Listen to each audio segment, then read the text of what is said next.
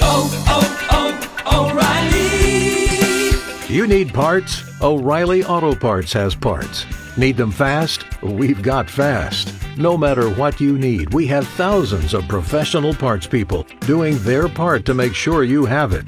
Product availability. Just one part that makes O'Reilly stand apart. The professional parts people. Oh, oh, oh, O'Reilly. Auto Parts. Opening round matches of the NSAA State Volleyball Tournament get underway this morning at Pinnacle Bank Arena. Everything starts at 9 o'clock with Class B matches featuring Norris and Scotts Bluff, followed by Waverly and Omaha Skutt at 11.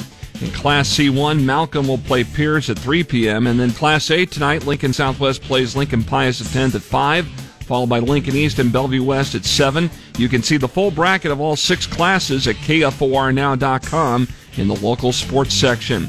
Practice will continue today for the Nebraska football team as they get ready for this Saturday's game at Michigan State.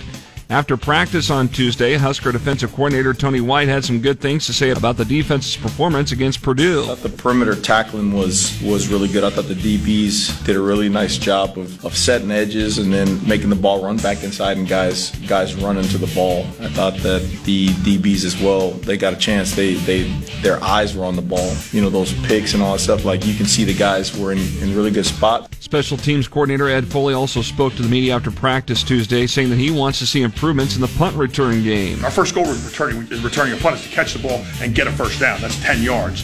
If we can do that, that's a win. We haven't done that all year. We haven't done it once.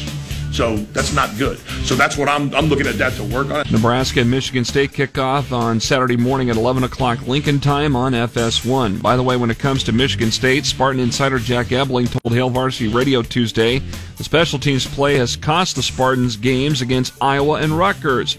It's been a struggle overall for Michigan State. The offense is one of the worst in the country, and uh, defense is getting gashed. So that's a bad combination. But Ebling also says the players have managed to stick around and not enter the transfer portal. The other issue, though, that they've been dealing with has been injuries. I'm Jeff Motz, KFOR Sports.